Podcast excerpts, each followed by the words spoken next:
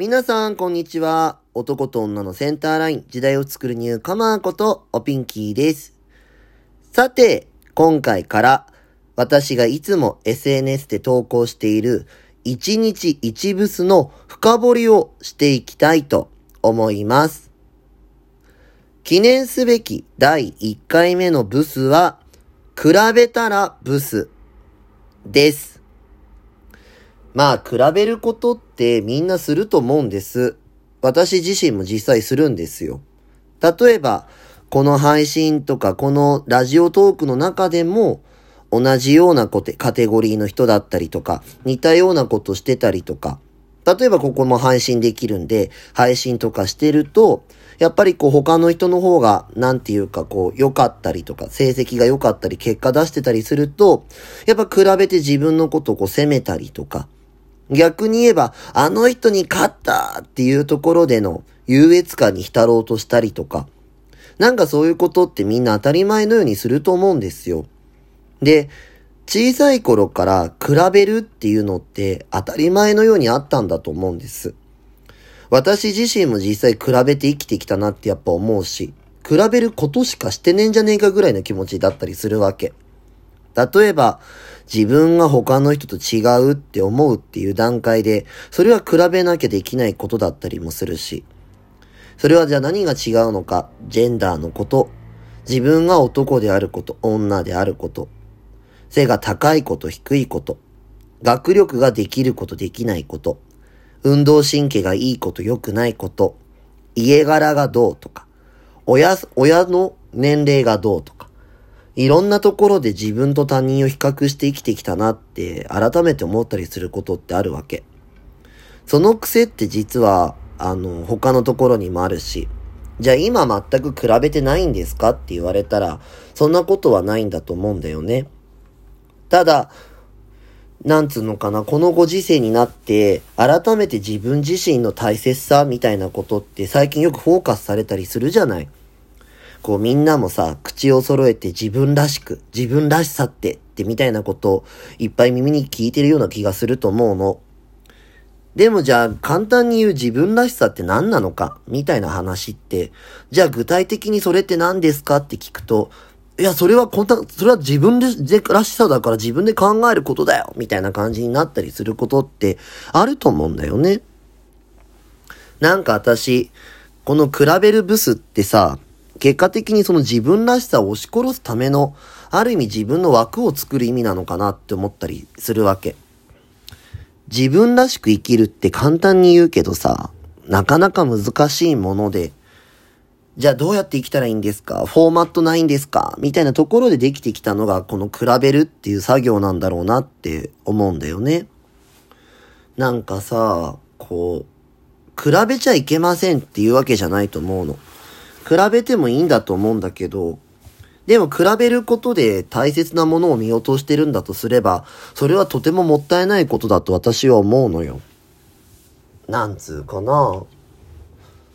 自分らしさみたいな話さっきボソッと言ったけど、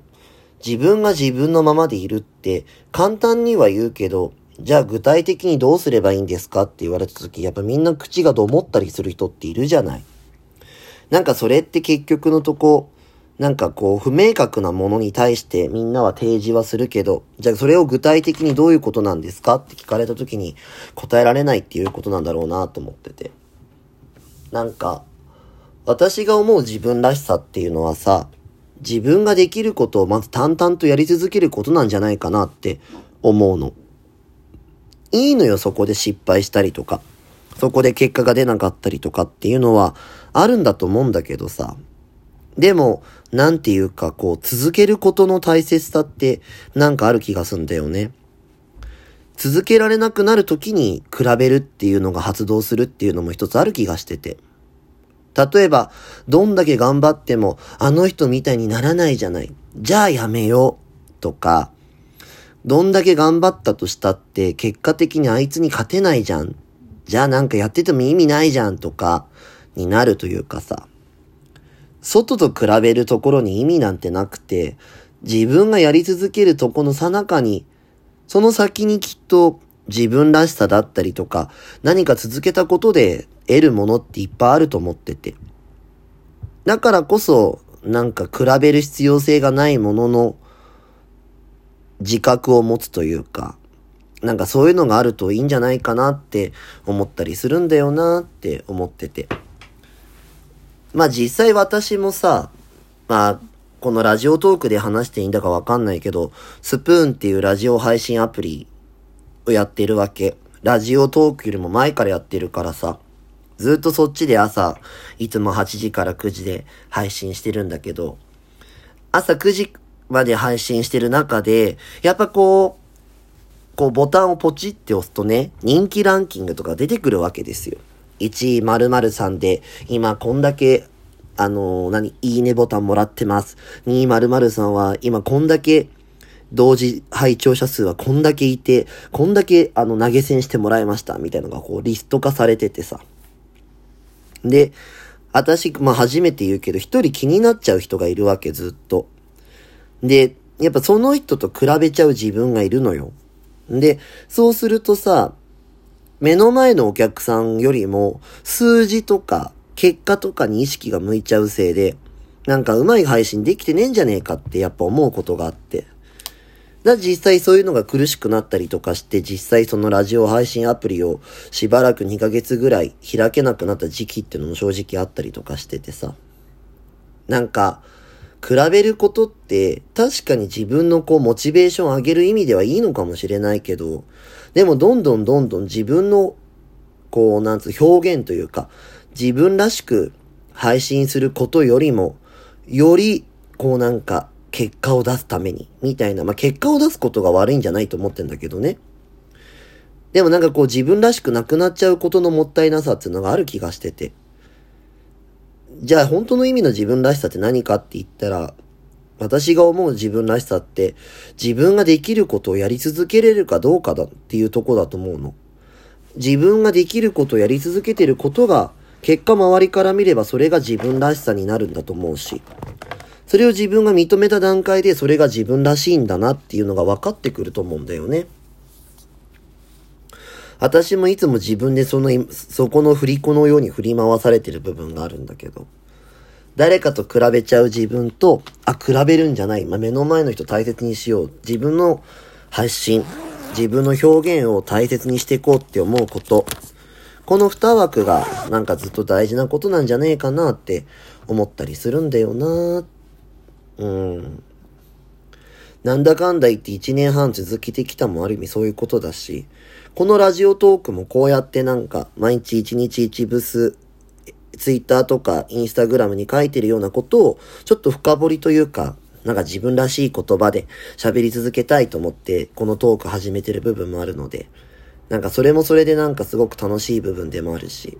自分にとってはなんかこういうのを増やしていくことが、なんか結果的にみんなにとって、なんかピンキーを知ってもらういい機会になってくれればいいなってのはやっぱ思うね。それが、最初からうまいパッケージでできるかできないかっていうのはまだ別問題だとしてもさ、なんかそこら辺のこう、感覚というか、なんかそこら辺はなんかきっと、すごく、今はまだわからないけど、いつかちゃんと形になって、みんなにお届けできるようになるんじゃないかなとも思ってます。はい。もし、皆さんが今誰かと比べたりとか、何かと比べようとすることは、ある意味、自分を否定するために使うのか、もしくは、優越感に浸りたくて使うのか、どっちかかもしれないわよ。比べることよりも、自分が自分ができることをまずやりきること、続けること、そっちの意識を持つだけで、きっと自分が望んでる結果が出たりとか、自分が求めているものが手に入りやすくなったりとか、するんじゃないかなって、なんか思うな。まあ、こんな感じで、一日一ブスの深掘りを、このラジオトークではしていきたいなと思ってます。逆に言えば、あの、このラジオトークを聞いて、この1日1ブスって何ですかとかっていう風になれば、私ブス説法についてのお話も過去にトークに入れてるし、必要があれば Twitter もしくは Instagram 私のマイページから飛ぶことできますので、そちらの方から見ていただくのもいいかなとも思ってます。逆になんかゆくゆくはなんかお便りかなんかいただいて、あの皆さんがこういう時ってなんかブスありますか？とか言ってくれるんだったら、それはそれでブスについてのお答えとかもできればいいなとも思うし、なんかね、広がりを感じるのよ、このラジオトークのこのトークに関しては。なので、ちょっといろんなことも試していきながらやっていきたいなと思います。なんかなんか、今日は初めての一日一ブスの深掘りだったので、なかなかうまく喋れない部分もあったし、聞いてる人はハテナマークがいっぱい浮かぶこともあったと思います。よかったらこのトークを聞いた方で感想やご質問などございましたら、ぜひ私の方にお便りをください。えっと、私のマイページからお便り飛ぶことできますので、よかったらぜひそちらの方にこれを聞いた感想、もしくは、えっと、これの発展系じゃないですけど、こういうブスってありますかとか、そういうご質問やご相談などもあれば、ぜひぜひお便りを使って投稿していただきたいなと思います。こんな感じでまたトーク残していきますので、1日1トークずつ残していけたら、ある程度たまんじゃねえかなと思ってるから、ぜひぜひ皆さんも今後私のこのトーク楽しみにしていてください。というわけで、ここまでのお相手は、男と女のセンターライン、時代を作るニューカマーことおピンキーがお届けしました。皆さん、次回のトークもどうぞお楽しみに。よかったら、いいねや、えっと、私のマイページの登録、フォローをよろしくお願いいたします。というわけで、次回またお楽しみにしていてください。せーの、おつぴーん次回もお楽しみに